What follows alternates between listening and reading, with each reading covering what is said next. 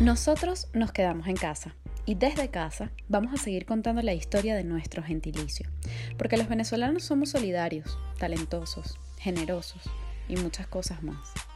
Así que hemos creado esta edición especial del podcast que hemos llamado Nosotros en Casa para contarles las iniciativas que muchos venezolanos están poniendo al servicio de su comunidad en estos momentos tan retadores que vivimos a nivel mundial debido, como todos sabemos, a la pandemia COVID-19. Y es que quizás esta fue una de las razones por la que los venezolanos estamos regados por el mundo, ¿no lo han pensado? Para poner nuestro talento, conocimientos, experiencia y solidaridad al servicio de toda la humanidad. Bueno, vamos a comenzar esta edición especial Milagro Mendoza. Ella es vicepresidenta de la Asociación de Psicólogos Venezolanos en España y nos cuenta cómo se han organizado para brindar un servicio de primeros auxilios psicológicos que ya está en marcha de manera online. También nos ha hablado de algunos tips para afrontar la ansiedad que puede generar el confinamiento. Así que presten mucha atención a este primer episodio de Nosotros en Casa. Milagro Mendoza, bienvenida. Tú eres parte de la Asociación de Psicólogos Venezolanos en España.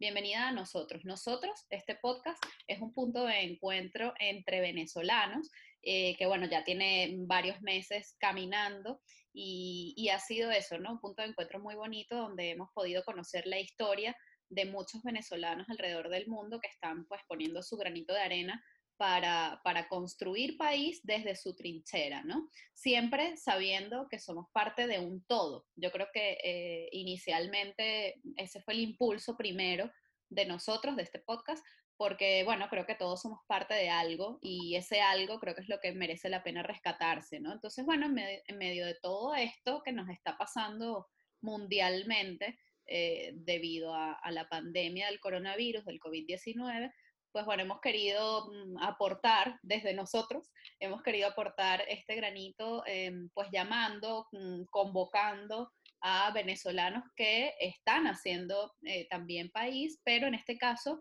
mm, eh, mirando hacia la pandemia. Entonces, bueno, tal es el caso de la Asociación eh, de Psicólogos Venezolanos en España y por eso te hemos invitado. Muchas gracias por, por estar con nosotros. Cuéntanos, en primer lugar, pues bueno, cómo, cómo están llevando desde la asociación esta iniciativa de ayuda psicológica o de acompañamiento psicológico. Cuéntanos un poquito cómo, cómo funciona. Ok, primero que nada, gracias por la invitación y que permite también a que eh, el grupo de psicólogos venezolanos en España eh, podamos llegar a más personas, a la diáspora y a cualquier migrante que requiera en este momento acompañamiento porque eh, los periodos de cuarentena, aunque ah, recientemente la Universidad de Oviedo y en el Principado de Asturias están haciendo una investigación paralela de los efectos psicológicos de un periodo tan largo de cuarentena. Sin embargo, hay situaciones que están impactando a nivel emocional, que hay un pico muy alto de, de ansiedad por toda la situación que estamos viendo. Nosotros tomamos la iniciativa veíamos venir que nosotros estábamos como observadores, aunque somos parte también de una situación, porque también estamos en cuarentena. Claro.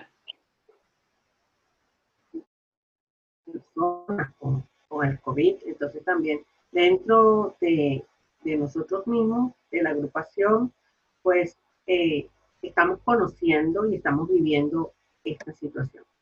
Nosotros nos organizamos y levantamos, lo primero fue eh, la página, lo original fue la discusión dentro de nosotros mismos, dentro del grupo. Ya antes, mm, cuando estaban ocurriendo, empiezan los datos de, los fallecidos, se veía que la epidemia estaba numéricamente alta se presenta la discusión, eh, ¿qué hacemos? No nos podemos quedar de observadores. Claro. Eh, nosotros fuimos acogidos en España. La discusión se centraba en que tenemos en el grupo que están colegiados en España, que validaron sus estudios, otros que homologaron antes del cambio del año 2014 Pero un grueso número de nosotros eh, estamos esperando entonces resolución de la homologación que se tardan más de 12 meses.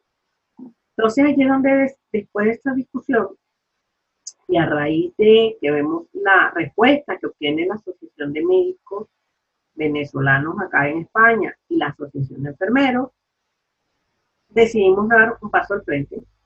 Entonces allí es que establecimos, bueno, primero vamos a ver eh, el apoyo, nos preocupaban nuestros sanitarios, nuestros médicos, y le ofrecemos a ellos en su cuenta, mire, cuenten con los psicólogos, eh, nosotros estamos aquí, y enseguida la respuesta del doctor Provenza, la presentación de, la asociación fue estupenda.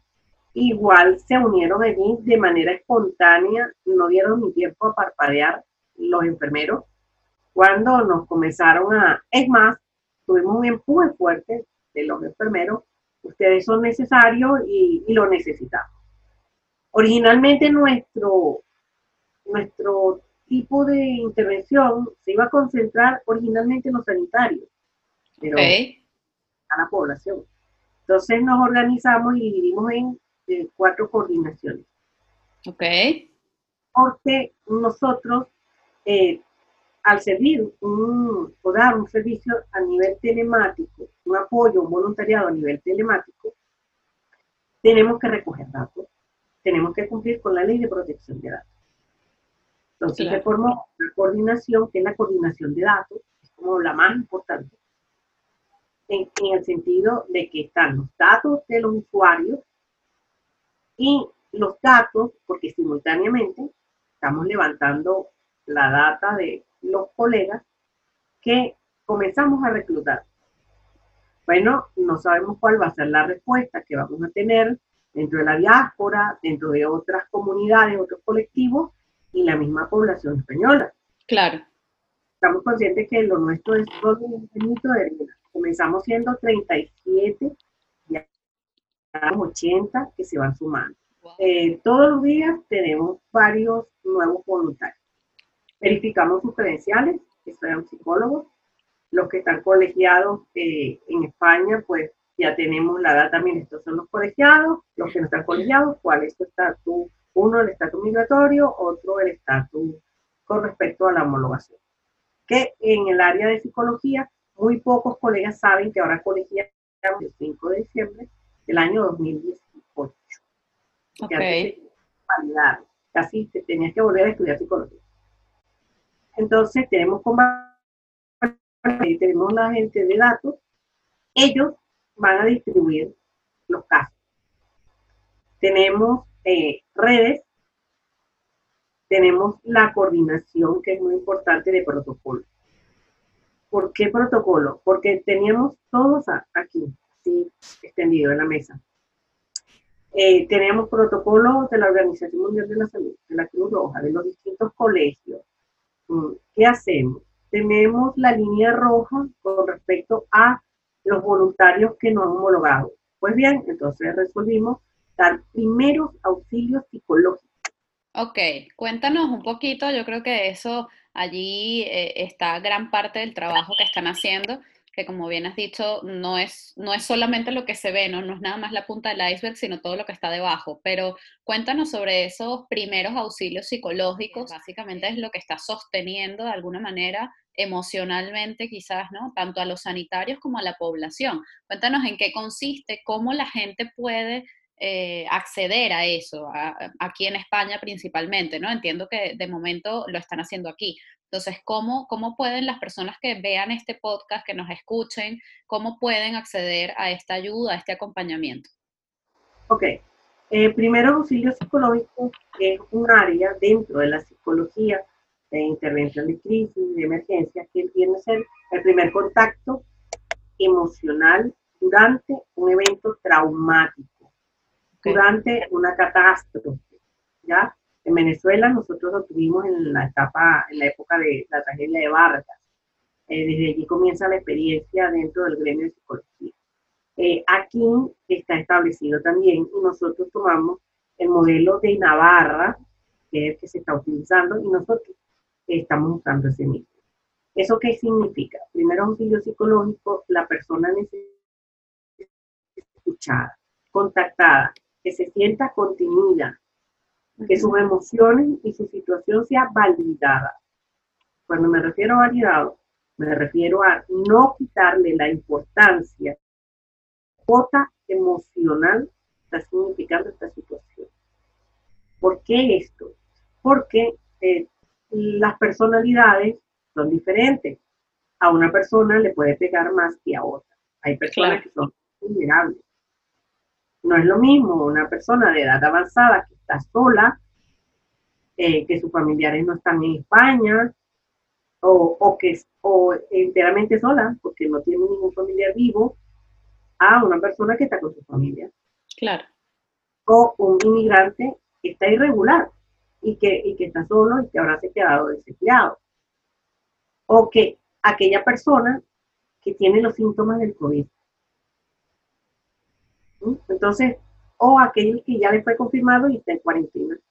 Sí, o las personas que simplemente, eh, bueno, simplemente, quiero decir, las personas que sufren de algún tipo de, de ansiedad, de angustia eh, profunda, o sea, gente que eh, de repente no sabe cómo llevar la situación o aquellos que nos creemos que estamos estupendamente y de repente nos puede estallar por allí alguna cosita que nos mm, genere más angustia de la que estamos acostumbrados a, soportar o a llevar, ¿no? Entonces, este, obviamente, eh, creo yo, vamos, tú eres la experta, pero creo yo que es fundamental eso que llamas validar las emociones de cada quien, ¿no? Y sostenerlas. ¿Cómo, cómo entonces eh, llevan esto desde, desde ustedes? Me estás explicando un poquito cómo funcionaban estos primeros auxilios psicológicos. Nosotros, originalmente, eh, la persona nos contacta por nuestra página web. Okay. www.psicólogosvenezolanos.es. Allí hay dos botones, uno donde dice solicitud de atención la persona ingresa sus datos, eso va a llegar a datos, a la coordinación de datos. Ellos van a, en el área de comunicación interna que tenemos, van entonces a señalar o dar la alerta, porque tenemos una alerta allí en ese sentido, eh, que llegó un usuario, es anónimo, en el primer caso es anónimo, eh, tiene esta edad, este género y esta es la situación. El voluntario que lo va a tomar inmediatamente responde y se le pasa una ficha de, manera privada a ese colega. Ese colega va a llamar por teléfono, por lo general por WhatsApp, porque toda es, todo este operativo que hemos montado eh, lo estamos costeando con nuestros propios medios. Claro. Entonces, eh, todos los todo, todo. Hemos tenido sí colaboración de hasta cuando nos han donado el logotipo, pero en cuanto al llamar por teléfono, hacer un, seguimiento o un acompañamiento hasta un máximo de cinco días, eh, lo va a hacer el colega.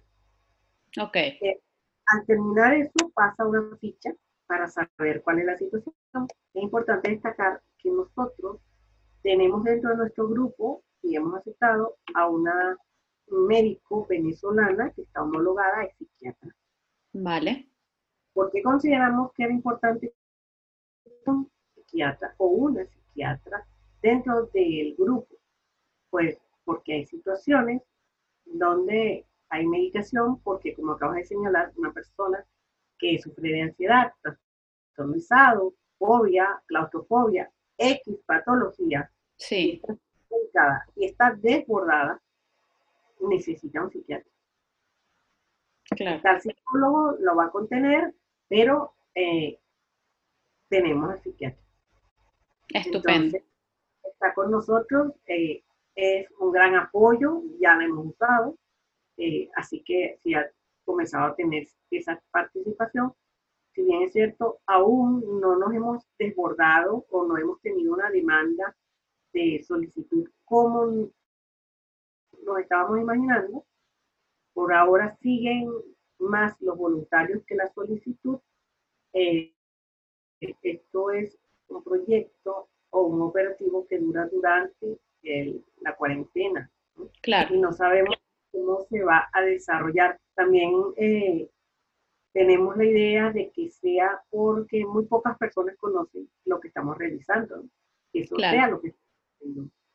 Bueno, eh, vamos, nosotros vamos a intentar eh, dar conocimiento, eso es también parte de, lo que nosotros desde el podcast y, en mi caso personal estamos intentando pues hacer, ¿no? Difundir eh, todas estas iniciativas que además son iniciativas muy generosas, muy solidarias, como tú dices, en algunos casos, como es este, eh, son incluso costeadas por las propias personas que están siendo voluntarias, es decir, no estás, no estás poniendo a la orden solamente tus conocimientos, tu experiencia, sino también incluso a veces recursos económicos, ¿no? Entonces, bueno, eh, esto vamos a intentar que esto llegue a mucha gente.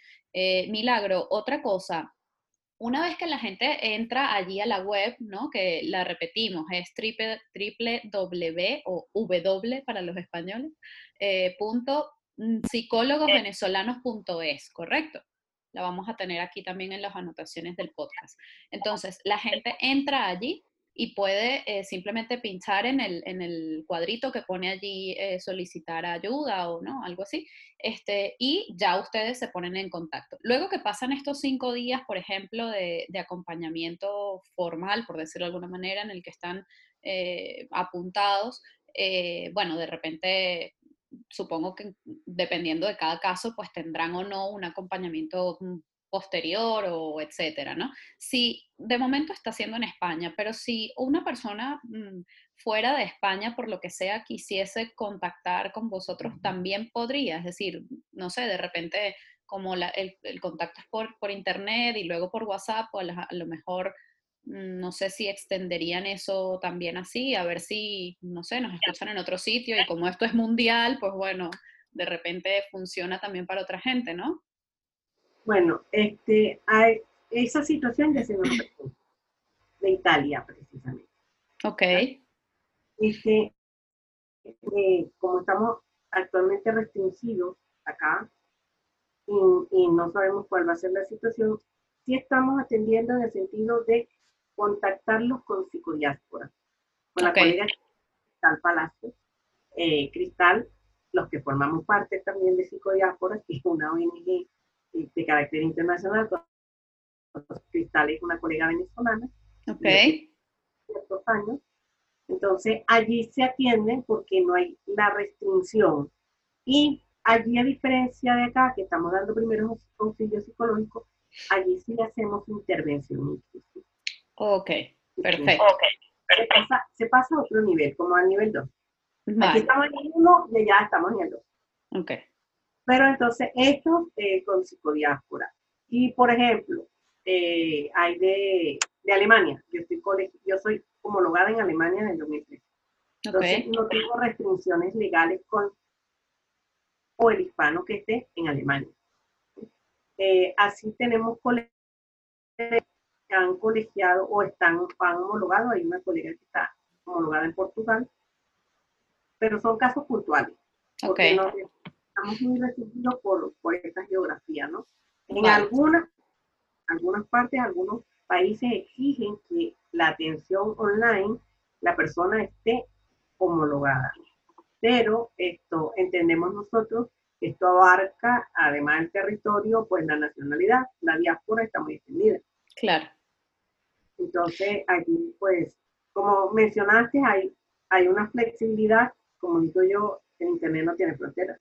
Claro. Bueno, y al final eh, esto es una plataforma más. Entonces está muy bien saber, por ejemplo, que está psicodiáspora y que de cualquier forma, si alguien de las personas que nos está escuchando en este momento, eh, bueno, en este momento cuando nos escuchen y no en este momento cuando estamos grabando, que estamos en doble tiempo aquí, em, en este momento si alguien nos está escuchando y necesita eh, algún tipo de acompañamiento, de ayuda, de o simplemente, no sé, quiere, quiere contactar con ustedes, eh, que sepa que puede ir a la página web, eh, contactarlos y allí mm, va a ser atendido como tenga que ser. Es decir, de repente es a través de, ese grupo que, se ha creado específicamente ahora para el COVID o puede ser derivado a cualquier otra de, las entidades. En todo caso, son un grupo de profesionales y ellos sabrán cómo orientarlos sin ninguna duda.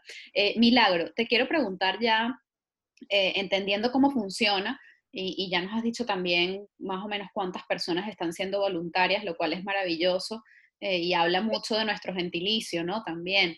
Eh, eh, yo te quiero preguntar, por ejemplo, dos o tres em, temas recurrentes, es decir, qué, qué, qué cosas, eh, esto, esto te lo quiero preguntar porque de repente muchas personas eh, sienten cosas en estos días, en estos momentos, mm, eh, se sienten los raros, ¿no? Puede pasar que a veces sentimos que, uy, ¿por qué estoy sintiendo esto? ¿Será que no sé qué? No, bueno, hay cosas que sentimos muchas personas, ¿no? Y que aunque no se hable, es usual o normal, entre comillas, eh, que se sienta, ¿no? Entonces cuéntanos dos o tres cositas que sean las más recurrentes en estos momentos para que todos sintamos que estamos arropados, ¿no?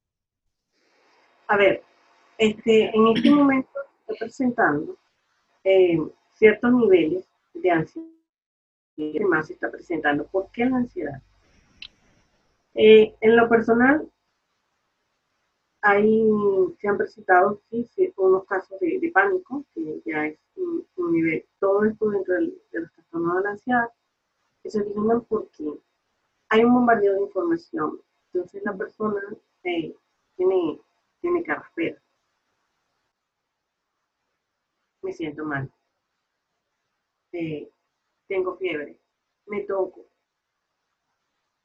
estoy caliente. Eh, nosotros, obviamente, tenemos que tener nuestro cuerpo caliente. Ojo, que no estamos hablando de fiebre, sino que nuestra temperatura corporal. Pero en este momento, las personas comienzan a, voy a tomar concepción de, de temperatura. Ahora sí, estoy tomando conciencia de que, oye, yo me toco y y estoy caliente. Y se suele confundir con fiebre. Eh, hay gripe, porque una cosa es el COVID y otra es que por el cambio de estación y con esta nevada, una, pues también hay gripe. Se ha visto casos donde la persona tiene pánico, eh, ha ido al médico, le dicen que no tiene nada, pero la persona se resiste se resiste a creer y entra en un estado de que no te quiero tocar nada, no quiero, no quiero nada. ¿Por qué? Porque tiene pánico. Porque asume que le están pasando cosas y dice, mira, pero es que se está diciendo tantas cosas y están enterrados en el Internet, investigando, leyendo, la sobreinformación, ¿no? El peligro que es eh, estar permanentemente en contacto con informaciones y, cosas que no precisamente son noticias, ¿no? Que también las noticias a veces agobian, pero hay cosas que ni siquiera llegan a ser noticias y estamos todo el día consumiendo eso y obviamente genera eso pues una angustia suprema, ¿no? El, esta cibercondría, vamos a llamarlo una cibercondría y cuesta mucho que la persona se desconecte, claro, porque se le está dando una atención a distancia. Eh, sacarla de, esta crisis de que me está pasando esto, me está pasando aquello, que no puedo dormir bien, que me duele el cuerpo, pero te, está te duele el cuerpo, te duele el cuello, los hombros, es porque no has dormido. Y no estás durmiendo porque estás en una constante búsqueda de información. Eso está pasando. Entonces, es, cierto que esta situación es atípica a nivel mundial, es la primera vez que estas generaciones, varias generaciones, hemos visto y estamos viviendo, no es una película, es un hecho real, que hay una pandemia. Pero también es cierto que si uno toma medidas de autocuidado, de mantener la distancia social, de lavarse las manos, de usar guantes, eh, de la protección cuando va a toser. Haciendo eso y no exponiéndose y cumpliendo el aislamiento, pues estás protegido. Si no estás expuesto con alguna persona que efectivamente ha sido diagnosticada, pues no corres ningún peligro. O que haya estado expuesta con algunas de las poblaciones turistas de riesgo, cuando comenzó aquí el caso en España, que era por una situación que estaban los turistas llegando y pasó lo que pasó. Eso es distinto. Pero el que es por lo que leo, es por lo que dice. Y aunque se ha dicho, cuarentena con las redes sociales, cuarentena con las cadenas en los culos, Mm. Puede ser, pero es que hay una necesidad de saber. ¿Qué pasa? Que la incertidumbre es el principal problema.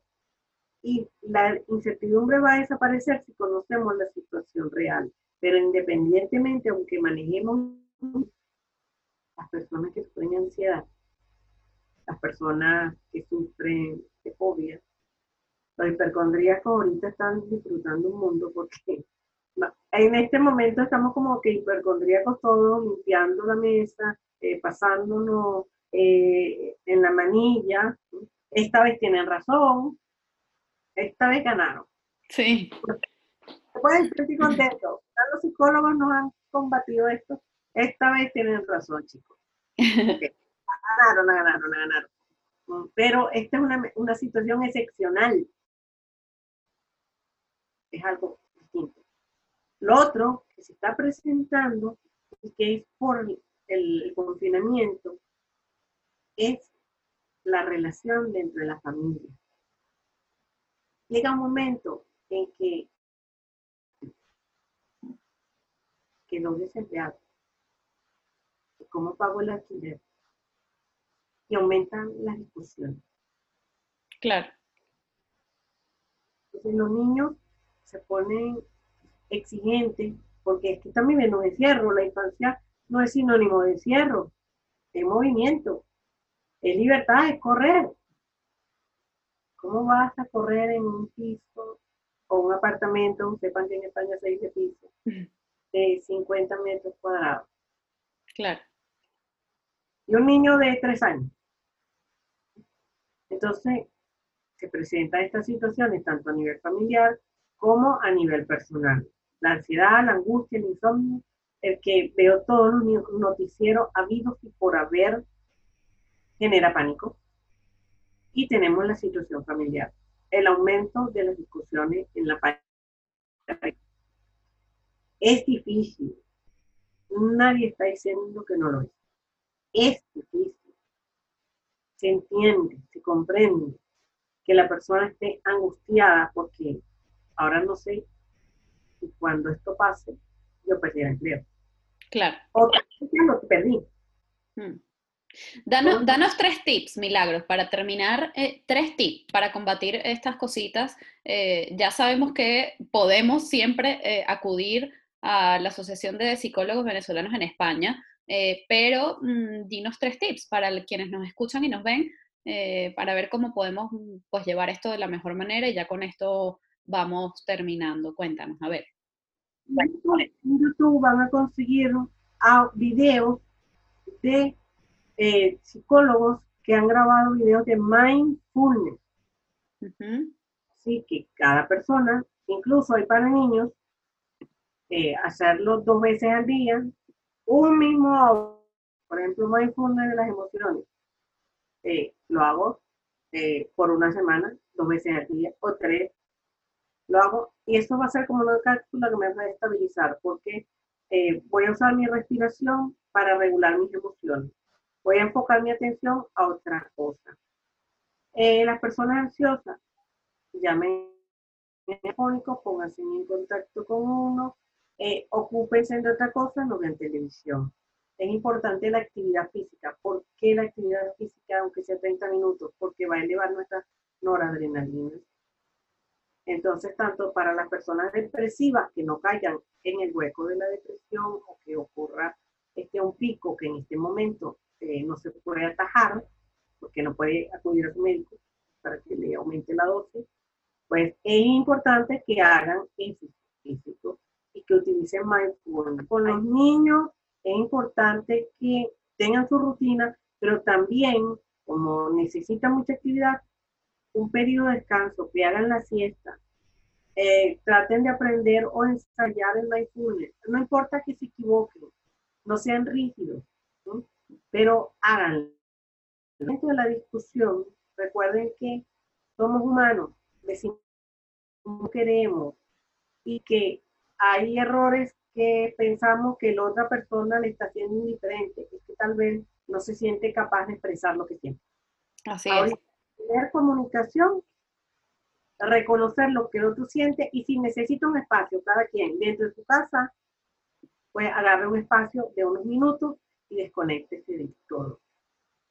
Así es, muy importante esto que nos has dicho, Milagro. Muchísimas gracias porque creo que son herramientas muy concretas y, aparentemente simples, aunque obviamente cada quien tiene su, ritmo y sus procesos, pero bueno, son cosas que podemos eh, intentar eh, experimentar todos, ¿no? Es una oportunidad para el aprendizaje también y de repente este aprendizaje de, controlarnos, de, no controlarnos, pero de poder calmarnos eh, nos va a venir bien a todos sin ninguna duda. Muchísimas gracias a ti, a toda la asociación por, ponerse a disposición no solo de los venezolanos y de los españoles, sino bueno, de todos los que necesiten eh, cualquier tipo de ayuda o acompañamiento psicológico en este momento complejo en el que vivimos a nivel mundial. Nuevamente gracias y bueno, les dejamos por aquí en el podcast, en las anotaciones del podcast, la página web para que les contacten en cualquier caso. Eh, muchas gracias de nuevo. Gracias a ti entonces y bueno, éxito y cualquier cosa estamos a la orden. Nada, a ti, gracias. Esto es Nosotros, el podcast de Lorena Arraiz Rodríguez, grabado en los espacios de Paz Estudios en Madrid, producido y editado por La Estrategia como Estudio de Comunicación, con música original de Diego Miquilena. Recuerden seguirnos en nuestras redes sociales, arroba nosotros, guion bajo podcast, y suscribirse en su plataforma preferida. Estamos en YouTube, Spotify, Evox, Anchor, para que nos puedan escuchar en cualquier parte del mundo. Y recuerden, somos tan solo una gota en el mar infinito de nuestro gentilicio.